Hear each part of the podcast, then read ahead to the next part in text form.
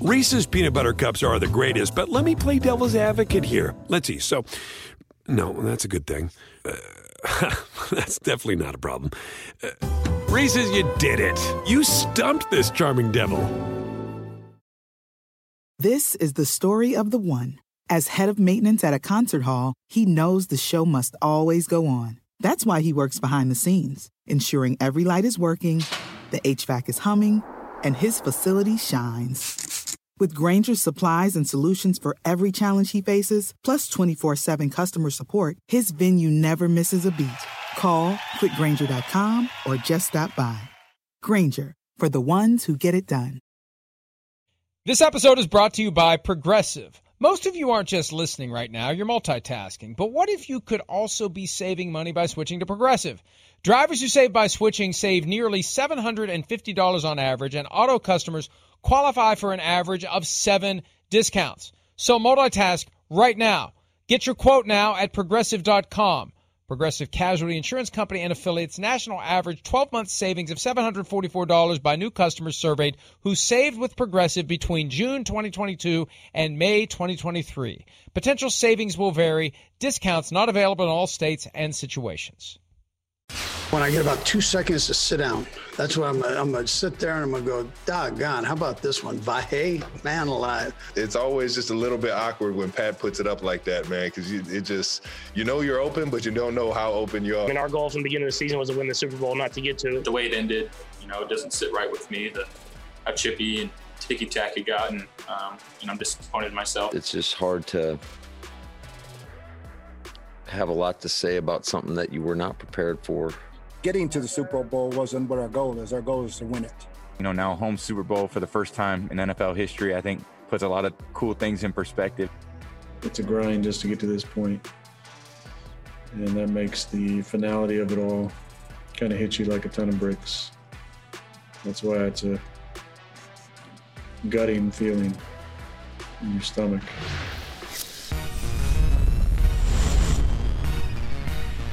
Oh, it's a Monday. It's Pro Football Talk Live, and we know the Super Bowl participants. And Boom. the first game was awesome. The second game was pretty good. It paled in comparison to the first game. Right. I'll take them both. It was a fun day. And by the way, Tampa Bay Buccaneers will be hosting a Super Bowl and playing in it for the first time ever. Chris, do you recall that if the Rams Stadium, Rams Chargers Stadium, had been completed on time, it would not be a Tampa Bay Super Bowl. So, right. but for rains that delayed that stadium by a year, the streak would continue and it would be Chiefs and Buccaneers in Los Angeles. Instead, it's Chiefs Buccaneers in Tampa Bay. Give me a big picture thought on the first game that we saw Bucks over the Packers 31-26. Well, like all right, first off, I, I, I do want to just like this uh, the stars aligned. I mean, just like that what you're talking about right there. Brady, I mean, everything. The way the season shook out, the roller coaster ride. I mean, it's amazing. First off, what they've done. That's amazing. Tom Brady's amazing. He's 10 years in the Super Bowl. That's insane. I mean, I, don't even know. You can't even quantify that. That's unreal. And then I do want to just say this, Mike, before I give a big picture of the game. Just like congratulations to Tampa Bay. Seriously, I, they have a special place in my heart. The Glazer family. They do. They try to do everything right. They're great owners. It's a great football city. So I'm happy to see that. I really am. Big picture. Hey, hey Jaworski. Yeah. Hey, yeah. Jaworski. Yeah. You're not getting a ring if they win. I know. Okay? Not. I know. So, so, I know. Don't don't don't try. It's no. too late now. I just want a picture in like the the the medical room is like the toughest sob on in franchise history or something like that. That's all I'm asking for.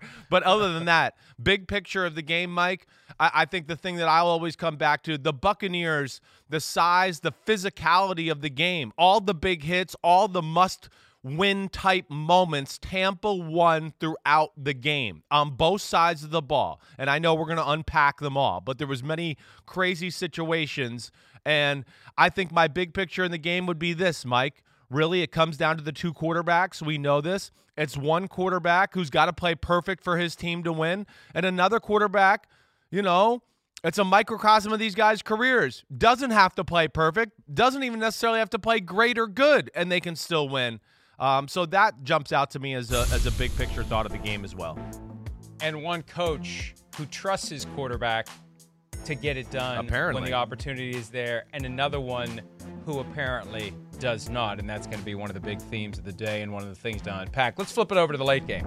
Big picture takeaway from the well, let's well we're talking Bucks Packers. We'll talk about Chiefs Bills Okay. later. All right. The the uh, the, and there is so much to ponder here, and you know it could have been one of the great playoff comebacks of all time. Not quite Bills Oilers from 28 years ago, but down 18 points early third quarter when it felt like it was over, it was done. That's when it all started to swing Green Bay's way. And I would have bet at some point, mid, late third quarter, early fourth quarter, they're going to pull it off. It's over. The Bucks had their chance. That's it. You can't have interceptions on three straight possessions, Tom Brady, and expect to fend off this Packers team and Aaron Rodgers. And that what's makes what makes to me the ability of the Buccaneers to hold on and win the game even more impressive because they had to hold on with everything they had because Brady all of a sudden wasn't getting it done for him. The defense had to step up and preserve what ultimately was a five point victory. Well, I think that's exactly what it was, and that's why they're going to the Super Bowl. They're a complete team.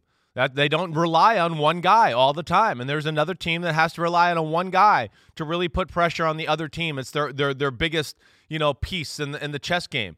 But Tampa, yes, you know th- their defense was the difference in the football game yesterday. I mean, of course we know about the interception, but just so many big moments.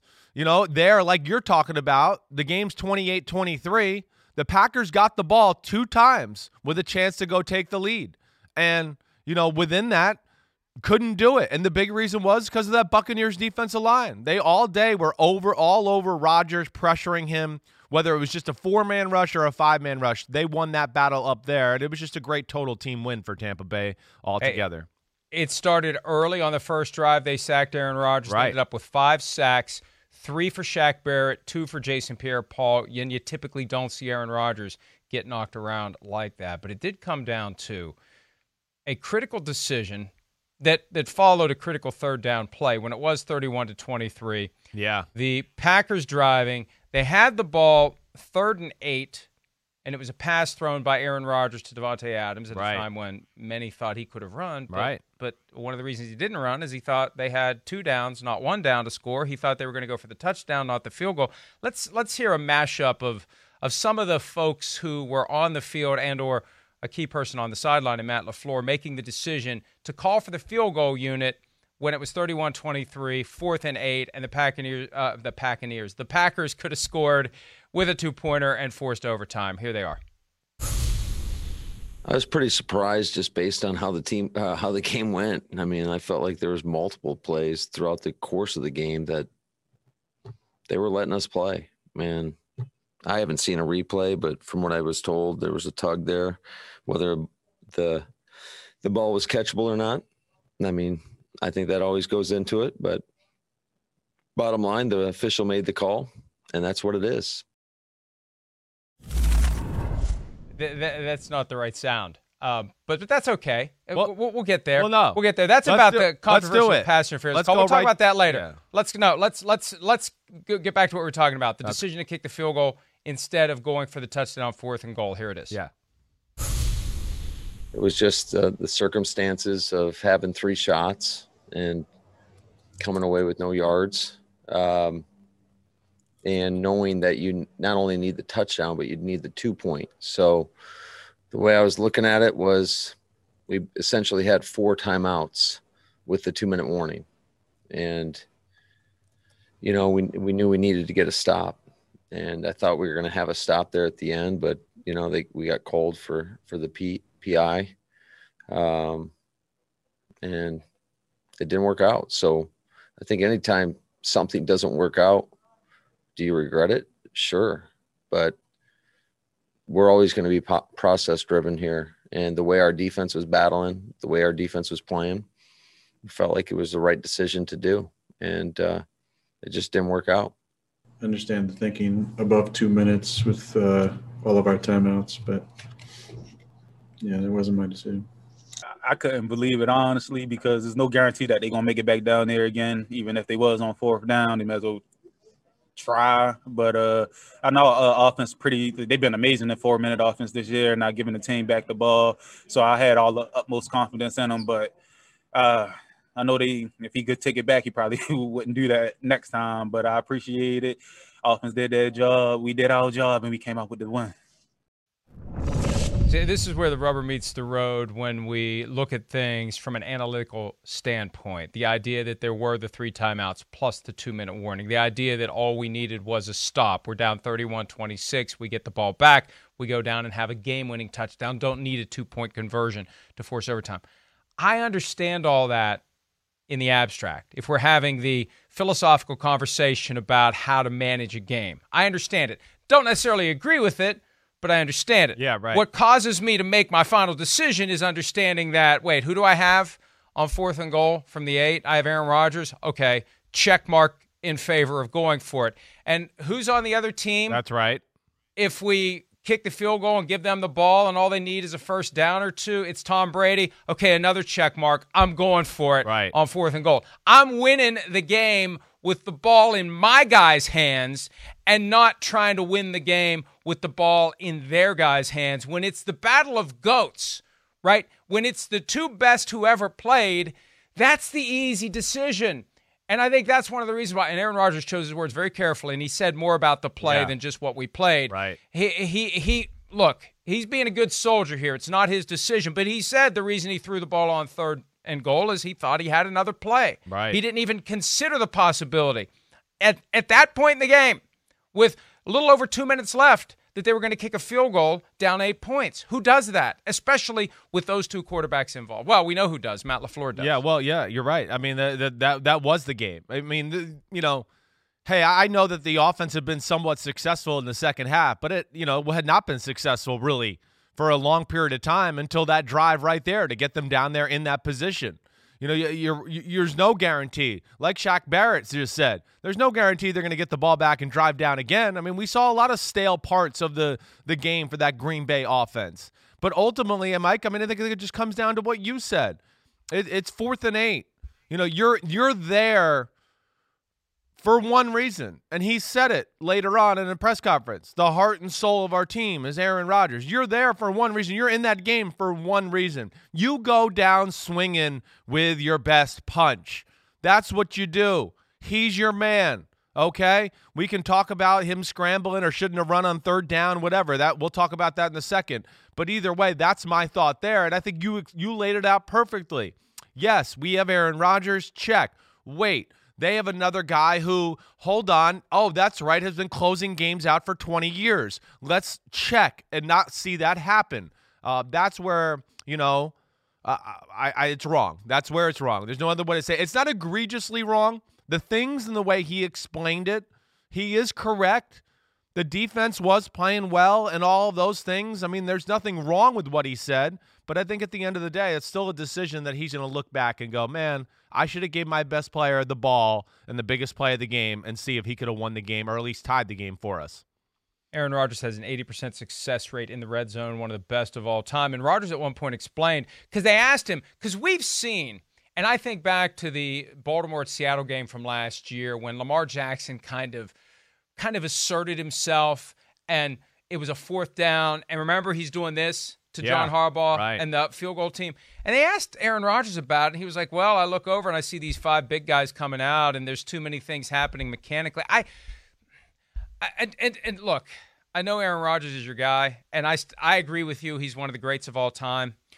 But I think about that moment. Like, do is that a moment where you assert yourself if you're one of the all-time greats? Does Tom Brady say get to the sideline? Does Peyton Manning say get to the sideline? That was an opportunity for Aaron Rodgers to assert himself, and he didn't. He he's a good soldier. He stays within the lines, but I, you know, again, Well, I'm not it- it- faulting I him for not he- doing it because No, it's it's difficult to do it. It's Well, difficult to do it, but I- we've seen guys do that. I we have, and and we've seen him do it. We've seen. m- I think he he explained it just the right way though. Like I think if he sees the head coach over there, kind of hemming and hawing, right? Like oh, I don't know what to do. He's gonna go. Come on, go for it. Are you crazy? But he throws the pass. He looks back over, and the field goal unit's running on the field, right? So now they're not going to be like, "Hey, hold on, hold on," and then waste a timeout and do all that stuff. So that's where he was stuck. I think he was giving you a total honest answer there. And we're talking about a guy who, come on, I mean, all we've talked about his whole career is he's he always says what he wants. He always tells them what he wants to do. It's all about Aaron Rodgers. So uh, I, I think he would have done that if it just, I think the situation wasn't right and he felt like it was a little unorganized and it wouldn't be right for him to say, hold on, wait, leave me out here. You guys run back off. I think it was just discombobulated that way. They still had three timeouts and the two minute warning. Yeah. If they had burned one to get it right in that moment. And and look, we haven't t- talked about this yet, but if you go for it and you don't make it, the Buccaneers are pinned They're backed up, right? inside the 10. You got a better chance of getting the ball back in that setting. Are they going to take chances? And maybe they will. Maybe that's what Matt LaFleur is thinking. We're going to give these guys the ball on the eight yard line, and they're just going to. But see, that same logic applies if you kick off to them. Like they're still going to no risk it, no biscuit. They're still going to throw it on third down. They're still going to try to deliver the dagger, whether they have the ball on the eight, up eight, Right. or on the 25, up five. It doesn't matter. They're still going to be who they are, and that needs to get factored into it. I would love to be able to peel back the curtain and understand how the decision was made, how much thought was put into it, how much planning was put into it, who was talking to Matt LaFleur about this.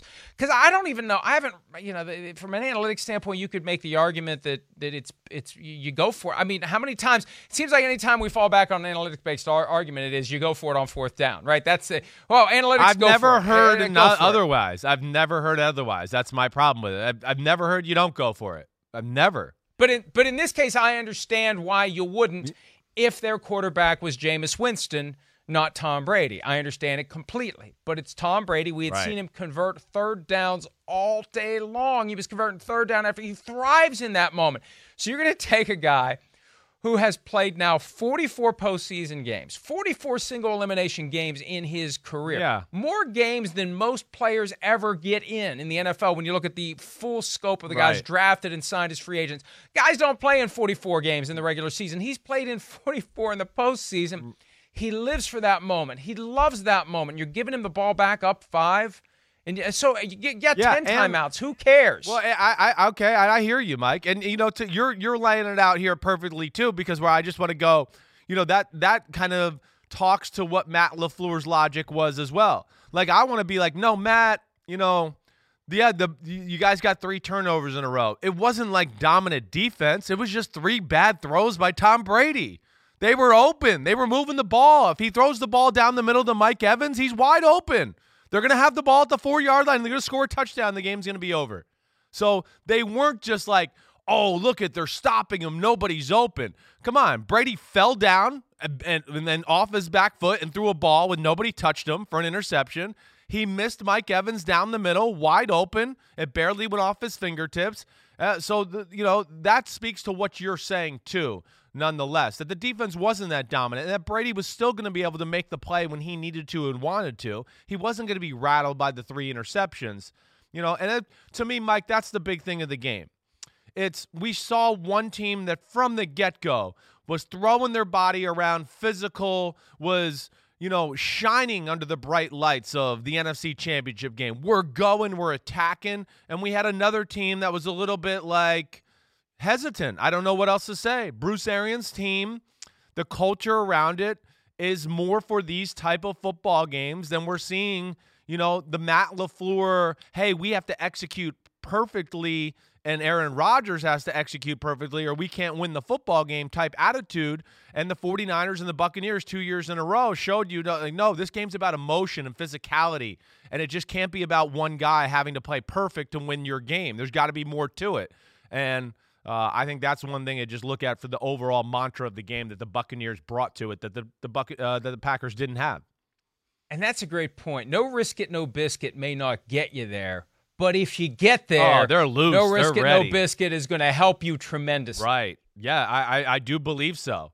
You know, I, I it's it's there's certain thing about certain coaches where yeah, he's just fearless. You know, what what did he say the identity of his team was last week? We're some bad mofos or whatever the hell he was. Like that's all it was. Yeah, great. We're gonna go to Green Bay. We're gonna kick their butt. They don't doubt that. You know, and so there is something to that, and uh, a toughness and everything about the Buccaneers yesterday that was very impressive. And of course, that goes to Bruce Arians and Brady and everybody involved. And Tom Brady did have three interceptions. They all were his fault. You may not have gleaned that from watching the game. They all were his fault. We're allowed to say that. He's not going to come What's to your deal house with and that? beat you up. Right. He's not going to send you a nasty text message. And if he does, you respond by saying, "Hey Tom, they were your fault. You won the game. Congratulations. All three of those interceptions were your fault. The first one was sailed long enough for Adrian Amos to run over and pick it off. There wasn't even double coverage. He didn't throw into double coverage. It became double coverage because the ball was sailed for so long. The second one was a high ball to Mike Evans that he tried to catch. It looked like it was his fault. It was tipped. It was intercepted. And the third one was Darnell Savage on a blitz. And and Tom Brady just fired it up into the air and he hung it up long enough for for Jaire Alexander to make a play on the ball, and Mike Evans was wondering where the hell's the footballs. They, they were all his fault. He's had four playoff games now with three interceptions, and he's three and one in those That's crazy. games That's where crazy. he's thrown three interceptions, which tells you it helps to have a good team around you, Right. and it helps to forget about it. That's the key. Yep. You forget about it. And so, you know, Matt LaFleur may have thought, hey, we're going to get interception number four. Well, Brady's never thrown four interceptions in a playoff game. And no, season's on the line, game's on the line, Right. legacy's on the line. And even though he didn't throw a completed pass, he drew the pass interference penalty. We played the sound earlier of Matt LaFleur talking about the call. And uh, look, here's here's the problem most people have because I don't think there's any dispute that there was pass interference. Anytime doubt. you see, as somebody pointed out on Twitter, a large jersey become an XL by virtue of the tug on Tyler Johnson Right. as he tried to get to the football, that's pass interference. The argument is they weren't calling the game tight all game long. Why are they throwing the flag in the moment where, you know, in past years we'd say this is where you tuck the flag deeper in the pocket. Look at that. Look at that jersey. No, that's not pass interference. But Chris, what do you say to the argument that they'd been letting things go all day? They should have let it go in that spot. Well, I mean, l- listen, they did let it go all day. It's it's one of my things and my pet peeves with playoff football. It, it- all of a sudden, the refereeing style changes, and now offenses don't know uh, what to expect because they're like, wait, well, all of a sudden we're allowed to hold and hit every play. I didn't. We weren't allowed to do this for 17 weeks. So that's a confusing thing, regardless. Uh, but regardless of that, the game, I, I appreciate that they let people play and do those things. Uh, my thought here, Mike, is that was a hair too egregious just to tuck your flag away. You know, again, if it was a little just holding and grabbing and maybe a little pull down of the shoulder and things like that, okay, yeah, that's been going on all game long. There's no doubt. You know, and there was there was plenty uh, of, of plays where we could have called pass interference, but this to me in that moment just goes above and beyond the little bit of like hand fighting, pu- pulling, pushing, touching, that type of stuff. This is a true wait, I've pulled you down to slow you down, change the course you're on, and made myself faster in the process as well to make a play on the football. I I have no problem with the call. It shouldn't have gotten there to that point, anyways, like we've talked about. And Kevin King had a very, very rough day altogether, let alone just that play. Two more points on the call. One, I don't agree with. I saw someone saying, well, I got a problem with the fact that they waited so long to throw the flag, like they waited to see if the ball was actually caught. Well, who cares? Interference is interference.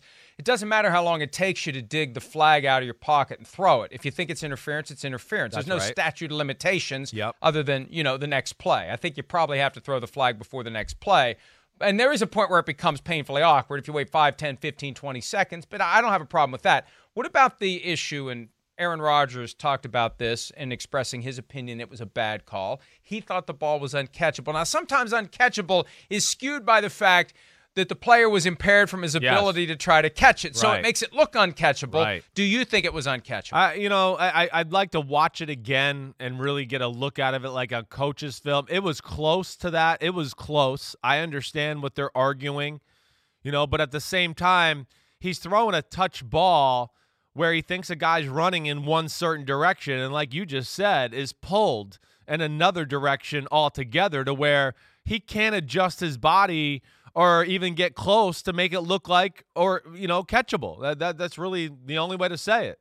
So I, I don't know yet. I'd like to watch it a few more times but I, I felt like just in real time that it was the right call. And when i saw the replay i went man they they haven't been calling this all day but this is you know too egregious just to let go with a guy's arm totally extended and then all he can barely do is grab the guy's t-shirt that's hanging out underneath his jersey and now that's extended another few feet Like, come on, that, that's that's pass interference, and that was as bad as any we saw all day. That wasn't just the normal things we saw let go throughout the game. And and look, I don't want to try to rewrite the rule book on the fly, but I feel like there's a gap there.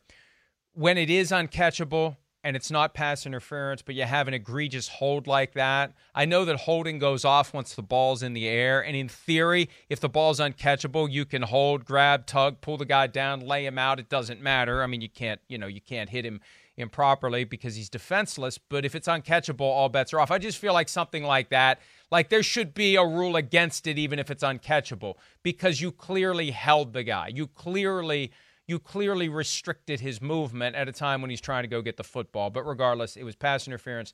The drive extended. The Buccaneers were able to put the game away, and now Tom Brady becomes the fourth quarterback to reach a Super Bowl with multiple teams, and uh, he's going to get a chance. It's to, incredible to to win a, a seventh and a first with an NFC team. Um, people were, you know, people were making all kind of observations last night, including that Brady has won as many NFC championships as Aaron Rodgers.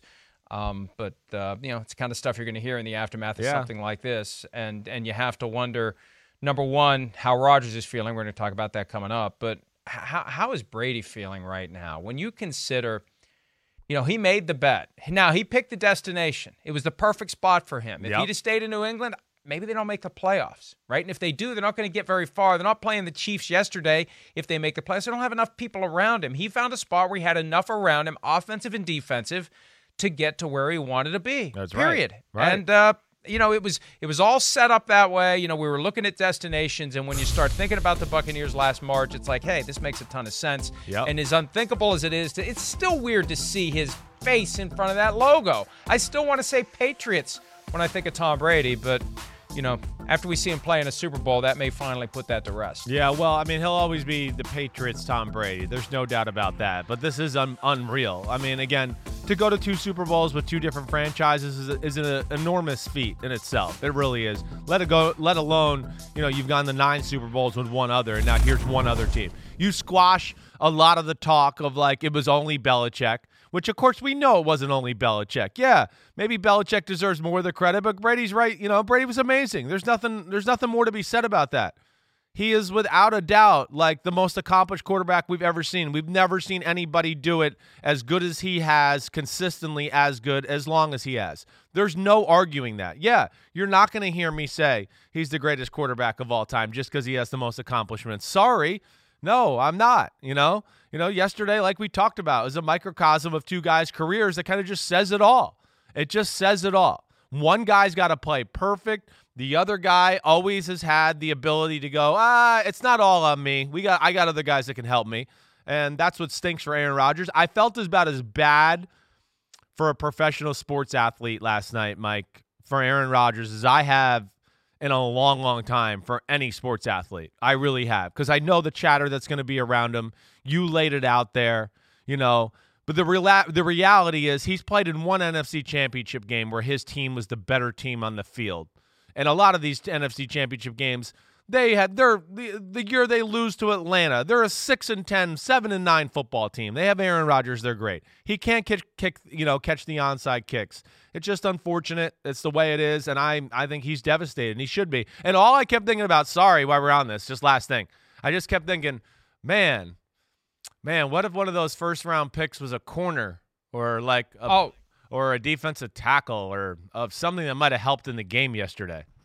A first round pick and a fourth round pick last year devoted to the eventual replacement of Aaron Rodgers. And by the NFC Championship game, they would have been going into game number 19. They're not rookies anymore. Now, they could have been injured, they could have not been good, but still, you don't know. You traded in those lottery tickets for a guy who contributes nothing to the game. Now, you, you filibustered there for a little bit, Sorry. and it's not going to lead me past the point I want to make. I don't know whether it's a Simmsism or we need to come up with a different word because sports athlete, like, is there another kind of athlete that I'm not aware of? I don't You even You said it like two or three times. I don't even sports know. athlete. I don't know Okay. why I said it. Just I don't know. It's Simms Monday morning and I'm foggy. Sorry. Can we call it a Simms dundency? Sure, I don't know. sure. We have a new category of the dictionary. But uh, anyway, um, yeah, look, those are all fair points for us to raise, and those thoughts surely have rattled around in the very large and able and complicated brain of Aaron Rodgers since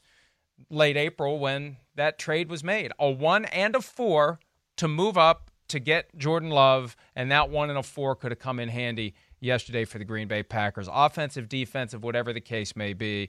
And, you know, you think about what a comeback it was. And and the Packers were on the other end of one of those six years ago in Seattle. Yeah. When everything was going Green Bay's way and Seattle came back and they took it. Now, it was in overtime, but the mentality was throw it to the end zone. Be aggressive. And I think that may be what sticks in Aaron Rodgers' craw because when you consider the background before the decision to kick the field goal on fourth down instead of go for the touchdown, and it started not just when the fumble happened in the early third quarter that made it 28 to 10 and set the stage for the recovery by the Packers.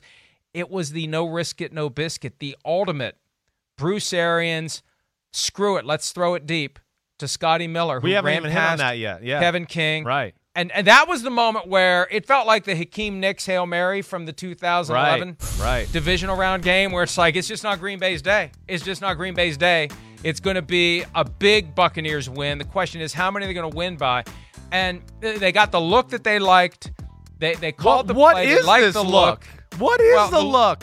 the It- look it's is literally for- like, hey, hey, run by us and try to score a touchdown here, guys. Well, like There's what- one safety. There's Yeah, one safety. Right. I mean, at least it's not Gregg Williams blitz everybody, but it, it seems like it's something that comes out of the Gregg Williams loser mentality, which is, you know, let's just let the other team run right by us, which is what they ultimately did. Well, like, wh- why isn't there two safeties back? I, I don't Well, exactly. I, I don't. Know. Why aren't there three? Well, well, they exactly. did, look. They didn't they, look. They, they they didn't want to give up the quick out. See, this is the perfect spot to throw deep because they're thinking you're going to try to get another ten yards, Right. To get a, to get a closer field goal. They're not thinking Scotty Miller's going to run by Kenny King, Kevin King, excuse me, and score a touchdown. Well, uh, they're, not, they're not thinking that. Apparently, I don't know obviously why. they I mean, weren't. Kevin King's been run by the whole first half. the whole first half they ran by him. The whole first drive was just Kevin King atrocities. There was already a dropped in your hands interception by the secondary at that point. They weren't playing good. Why? Well, yeah, we know they want to get, you know, 5 yards for more for the field goal, whatever. You know, if I'm if memory serves me correct, they did have one timeout still at that point, right? Too, right, Mike? I, I believe they did. So is that correct? Does anybody? Did I hear you? No, they out. yeah, they're out of timeouts. Okay. That made it even more of Ma- a risk it for the biscuit. It, it actually makes it even dumber for Green Bay. Like, why would you not be playing a two safety defense and be protecting the sideline then? Why? That makes no absolutely no sense. Why would you let them do that? That that to me, I mean, we've hit on it. That was just again another moment of one team aggressive, shining under the lights, playing loose. We're coming here to win the game and not coming here to not lose it. That was the difference. And that was the mentality and the physicality of the Buccaneers compared to, to Green Bay all day yesterday. And I inadvertently mentioned Kenny King earlier. You may remember him as the guy who held for 16 years the record for the longest touchdown catch in Super Bowl history, an 80 yarder for the Raiders against the Eagles in Super Bowl 15, a record that was broken by Brett Favre to Antonio Freeman, 81 yards in Super Bowl 31. That's a delayed recovery on Hmm. My one. part, but I meant to say Kevin, I said Kenny, but I remembered Kenny as a star for the Raiders in that Super Bowl win. So Scotty Miller, a guy who. It seems like every game he's in, number one, he barely plays, and number two, he's making a long catch with this kind of fetal position. Like he, you never see him lay out, you never see him jump up, you never see him extend his arms. It's this kind of crouching fetal ball comes in and he catches it and rolls. And he's behind somebody every time he does it, and it's always more than 25 yards down the field. Are they going to cover this guy at some point? I would suggest that the Chiefs and Steve Spagnuolo begin planning now for the inevitable moment when Scotty Miller is going to run behind somebody and catch a 40 yard pass in 13 days. We hit on it last week. We said, you know, we didn't think there was going to be a drop off between him and Antonio Brown, right? We said, I'm not sure if Antonio Brown can run a go route and run like Scotty Miller. I mean, it's debatable. As you saw, he can legitimately go. But, you know, the, the still, the point is, and I mean, I'm I'm even more like astounded now that I've I've you know processed and wait. There's no timeouts, right? Well, that that defense is that is a total mismanagement of a situation there. That makes no sense at all. If they have no timeouts, why are we protecting the middle of the field with a middle safety and two linebackers in the middle? Like you said, have three safeties deep. Play really deep. Okay. You can challenge the out routes and stop those things. If they throw a ball inbounds, the half is over. I mean, it's over. You've let you actually played a they played a defense to allow them to throw the out route or the go route. They actually said, "Here, wait. Did you guys want to stop the clock? We'll we'll play a defense to let you stop it." That's what they did. Crazy mistakes like that all day with Green Bay. It's like, do you think?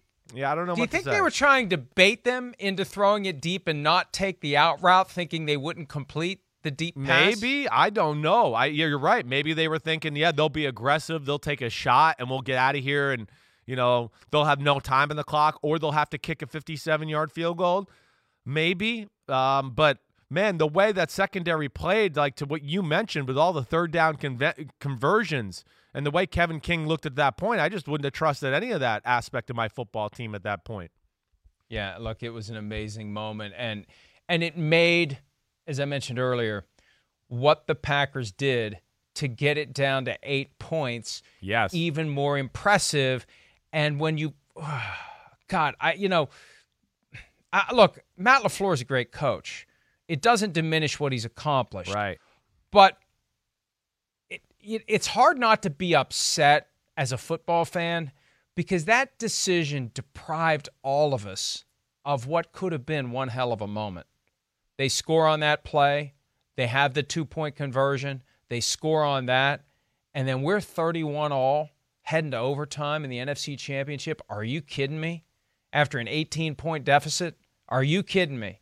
And uh, it's not it's not quite as bad as what the Seahawks had to overcome from Super Bowl 49, but I think Matt LaFleur is going to have some work to do to because I think as time goes by, it's going to be one of those things where today, tomorrow, the next day, guys start reflecting, guys gonna, start yeah. thinking. They're going to get they're going to we get blew this. They're going to like, get more upset about it. Right, they Yeah. are. They're going to look at it in a lot of ways, and not to take anything away from Tampa, they certainly made a lot of their own luck and made a lot of big plays, and with the tougher physical team out there. But man, yeah, Green Bay, as we know, it's a sport that you always self-reflect. They're going to look back at it and go, "Wow, did we blow it in a lot of big moments during that football game?"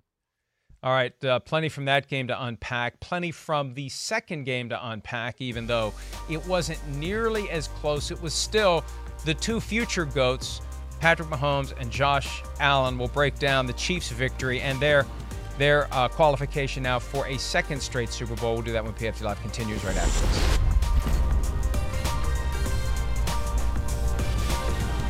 Around any corner, within every battle, and with the dawn of each new day, the threat of the unexpected, the unpredictable, and the unrelenting lies in wait. But Marines will always be there. They are the constant in the chaos. No matter the battlefield, Marines adapt to win, defeating every shifting threat, protecting our nation's future. The few, the proud, the Marines. eBay Motors is here for the ride. With some elbow grease and a whole lot of love, you transform 100,000 miles and a body full of rust into a drive that's all your own. LED headlights, spoilers, whatever you need, eBay Motors has it at affordable prices. And with eBay Guaranteed Fit, it's guaranteed to fit your ride every time. Keep your ride or die alive at ebaymotors.com. Eligible items only, exclusions apply. Reese's peanut butter cups are the greatest, but let me play devil's advocate here. Let's see. So, no, that's a good thing. Uh, that's definitely not a problem.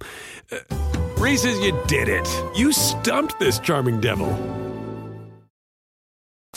What's sort of just the magnitude of playing a Tom Brady against a game in a game like this? Yeah, I mean the Super Bowl is the Super Bowl. Uh, being able to go up against one of the one of the greatest, if not the greatest, quarterback of all time in his 150th Super Bowl. I mean, it's going to be a great experience for me. I mean, to, to go out there and get to get, have a chance to repeat and get to do it against the best. I mean, it's uh, it's something special, and I'm excited for the opportunity. I think he's saying Tom's old. 150th Super Bowl. That would be a record. Little old. I don't have the record and fact book in front of me, but 150 would be a record, especially since 10 is a record. No one else has more than five, and Tom Brady's going to number 10. And this is two already for Patrick Mahomes at age 25. And Pretty amazing. Chris, indulge me for a second Yeah. here. I know you and I disagree about the overtime rule. I still believe that the team that kicks off should have a chance to match whatever the team that receives the kickoff does. The rule for a touchdown does not give the team that kicked off that courtesy. They took the Patriots to overtime and they never touched the ball I know. I know. in overtime. It could be three. And let me just stretch this rubber band a little bit farther because I, hey, in 2017, when they were slumping in the middle of the season and we were banging the drum, put in Mahomes, put in Mahomes, put in Mahomes.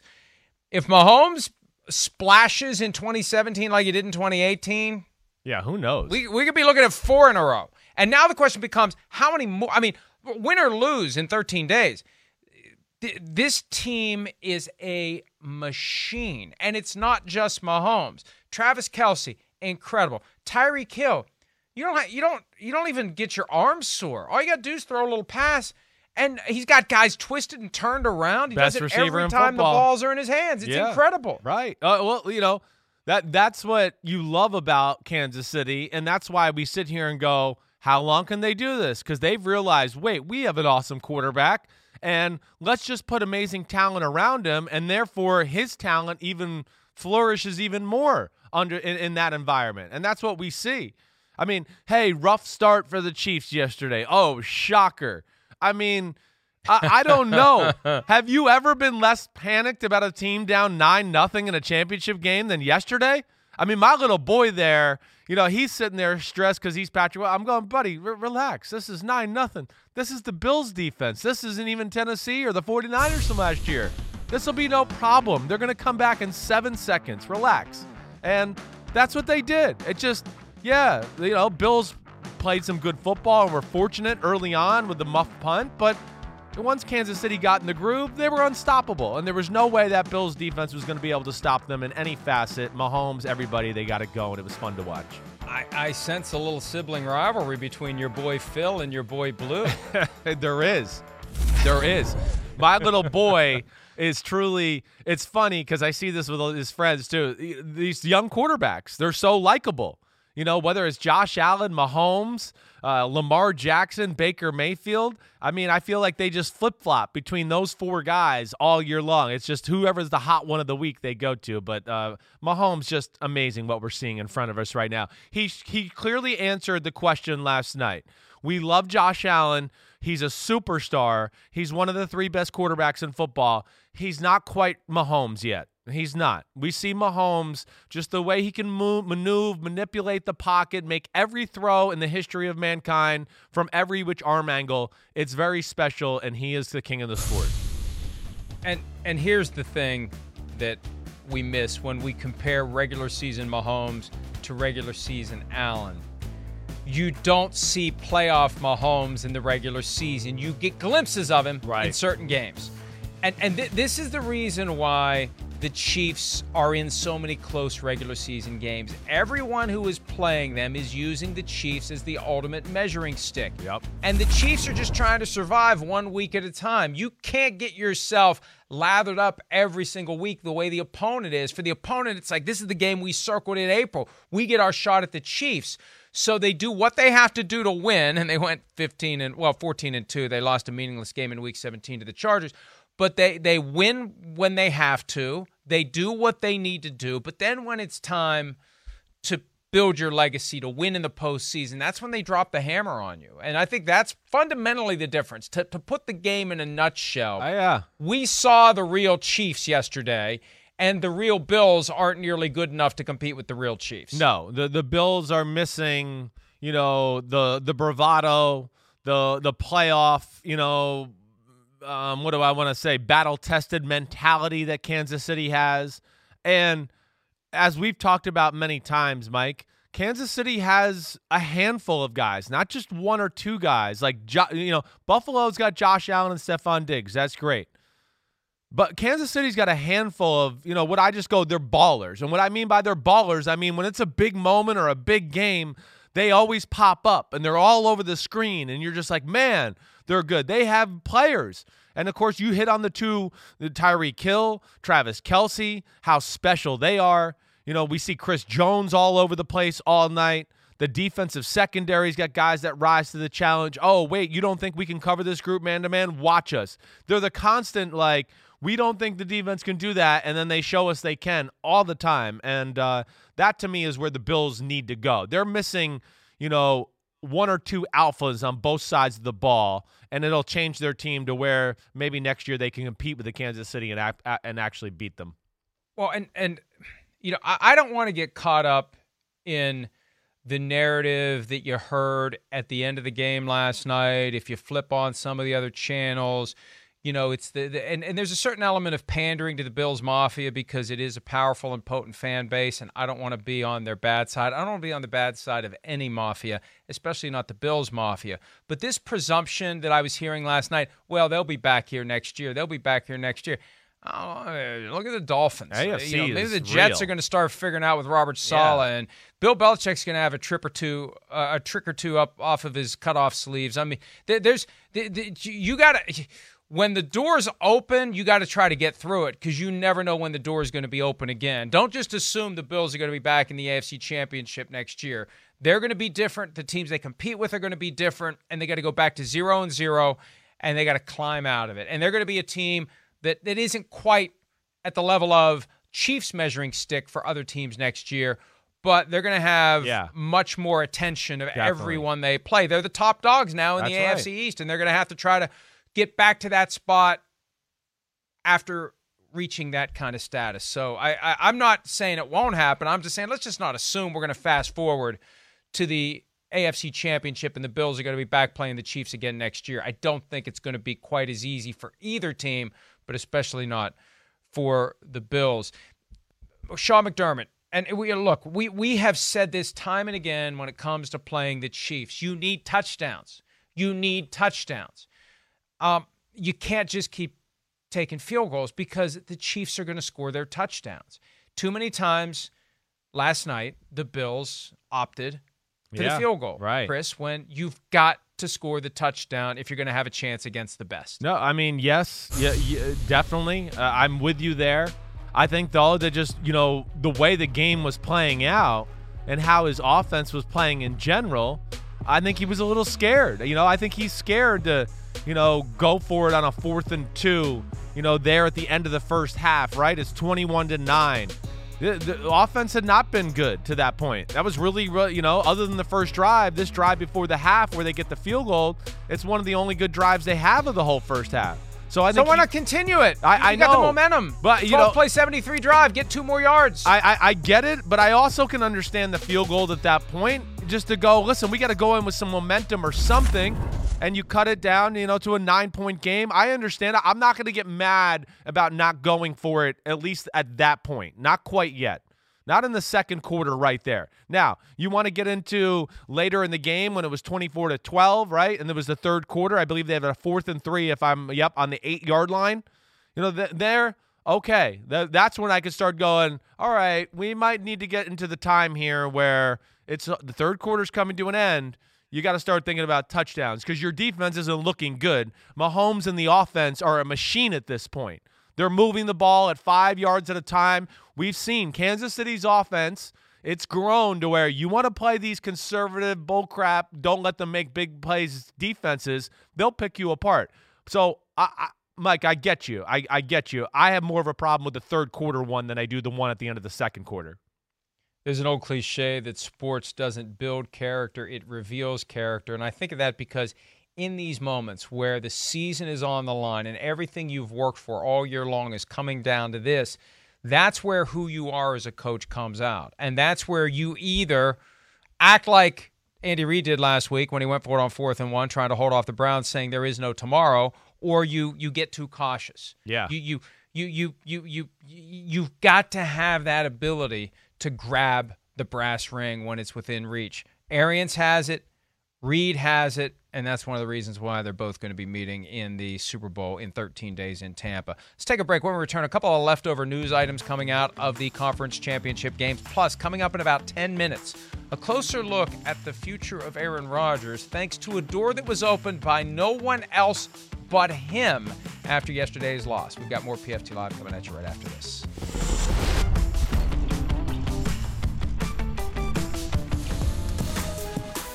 Bad news for the Kansas City Chiefs. They're going to have to deal with Shaquille Barrett and Jason Pierre Paul in the Super Bowl. Worst news Eric Fisher, starting left tackle, done wow. for the season with a torn Achilles tendon. So uh, they, have had plenty of injuries on the offensive line for the Chiefs. When you have Patrick Mahomes, I don't know. Do you need any blockers? You and I could be the tackles. It doesn't matter. Well, he's still going to run around and buy time and find somebody open. Well, uh, yes, but I, I, it worries me a little. I mean, first off, we've seen him get hurt. Second off, he can't move the same way he normally can. We saw that last night. Yeah, he was still awesome, but he wasn't as slippery or as fast as he usually is. That worries me. Yeah, a little bit against this group. I mean, this group will steamroll you. So uh, it is something to watch out for. And of course, then it just emboldens, the, you know, it gives Tampa one more thing to go, wait, maybe we don't need to blitz. Maybe we can keep that one guy back in coverage. It, it's certainly an advantage or something to watch for here as we get into Super Bowl talk. He's got two weeks for the toe to heal. And remember last year when we were so concerned about the 49ers pass rush, a Yeah. better pass rush than the Buccaneers, and what happened? He kept running away from them all game long. So uh, we'll, we'll see. We'll doubt Mahomes for the next 13 days, and then he'll he'll uh, he'll do what he always does, which is find just enough time to throw the ball. Speaking of having enough time, Yeah. let's let's take a look at this real quick. This was the Aaron Rodgers third down play. There's a theory out there he could have run for it on third and goal from the eight. Take a look at this and watch how it unfolds. You see the JPP circle there. I think Pierre Paul would have got him. He slows down, Rodgers does, as he approaches the line of scrimmage to throw the ball. He's Right. got and Ndamukong Suh behind him. But I think that uh, somebody would have got him before the goal line, don't you? I, I think so. I mean, if listen, if he makes this initial break and just goes, "Wait, I'm running," okay, maybe he scores. But he's looking down the field at this point. He's looking to see, wait, can I throw a touchdown pass? And yeah, maybe if after that last pump fake, if he decide to run, maybe it's going to be close. Like you said, Suh is gaining ground on him behind him. You said JPP there. The game is not a perfect game. It's all right. So yeah, I don't know. It would have been close, but I don't think there's any guarantee that he scores there. That's for sure. And like he said, when he made that throw, he assumed He had one would more shot. another shot, and uh, he didn't. Will he have another shot with the Packers? It would have been inconceivable to have that conversation yesterday, but Rodgers said some stuff after the game that invites us to speculate on his future. We'll do that next here on PFT Live. Reese's peanut butter cups are the greatest, but let me play devil's advocate here. Let's see. So, no, that's a good thing. Uh, that's definitely not a problem. Uh, Reese's, you did it. You stumped this charming devil. Look around. You can find cars like these on AutoTrader, like that car right in your tail. Or if you're tailgating right now, all those cars doubling as kitchens and living rooms are on AutoTrader too. Are you working out and listening to this ad at the same time? Well, multitasking pro, cars like the ones in the gym parking lot are for sale on AutoTrader. New cars, used cars, electric cars, maybe even flying cars. Okay, no flying cars, but as soon as they get invented, they'll be on AutoTrader. Just you wait. AutoTrader.